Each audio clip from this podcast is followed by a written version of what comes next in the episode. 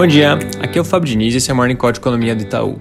Passando pelos Estados Unidos, ontem o CPI, a inflação de preços ao consumidor, veio em 0,10% no mês de agosto, que foi mais fraco, tanto que a nossa projeção de 0,23%, quanto a do mercado de 0,3%, com preços de itens transitórios mostrando alívio no mês. Na nossa visão, esse resultado deve confirmar um tapering, a retirada de estímulos, começando ainda esse ano, mas de forma gradual.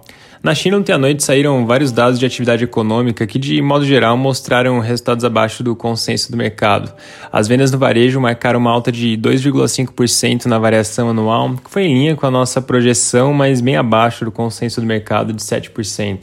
A produção industrial, por sua vez, subiu 5,3% em 12 meses, o consenso era de 6,4%. E, por fim, o indicador FAI de investimento em ativos fixos teve uma alta de 6,3% na comparação anual. Fechando essa parte internacional, hoje mais cedo saiu a produção industrial da zona do euro referente ao mês de julho. O índice mostrou uma alta de 1,5%, que foi melhor do que a medida das expectativas de 0,6% e que a nossa projeção de 0,8%. Destaque aqui para a leitura forte tanto na Irlanda quanto na Grécia. Mas apesar dessa surpresa positiva na margem, todas essas restrições de oferta devem continuar impactando a produção industrial por um tempo, principalmente no setor de veículos. Por hora, nossa projeção preliminar para a produção industrial da zona do euro para o mês de agosto é de uma queda de 0,9%. Passando para o Brasil, ontem o deputado Darcy de Matos apresentou parecer favorável à PEC dos precatórios na CCJ e os jornais relatam que a proposta pode ser votada pela comissão amanhã. Então é importante acompanhar.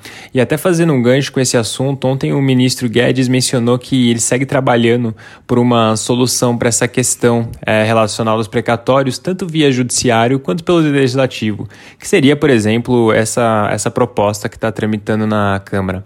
E só fechando essa parte de noticiário, os jornais de hoje destacam que o Senado devolveu a medida provisória enviada pelo governo que alterava o Marco Civil da Internet e dificultava a remoção do conteúdo. Importante ficar de olho se o governo vai ter alguma reação a isso, a gente deve ter alguma notícia nessa frente ao longo do dia.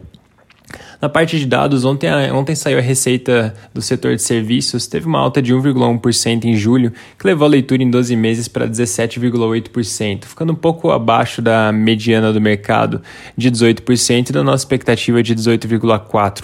Serviços oferecidos à família, que é o componente mais importante para nossas projeções de PIB, teve uma alta de 3,8%, e apesar desse ter sido o quarto aumento consecutivo desse componente, ele ainda está bem abaixo dos níveis pré-pandemia e deve continuar em recuperação ao longo do segundo semestre.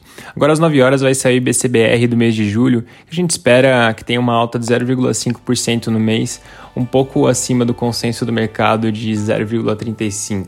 Para finalizar, ontem a gente publicou a nossa revisão mensal de cenário com algumas atualizações importantes num contexto de maiores riscos inflacionários e também em termos de dinâmica de contas públicas.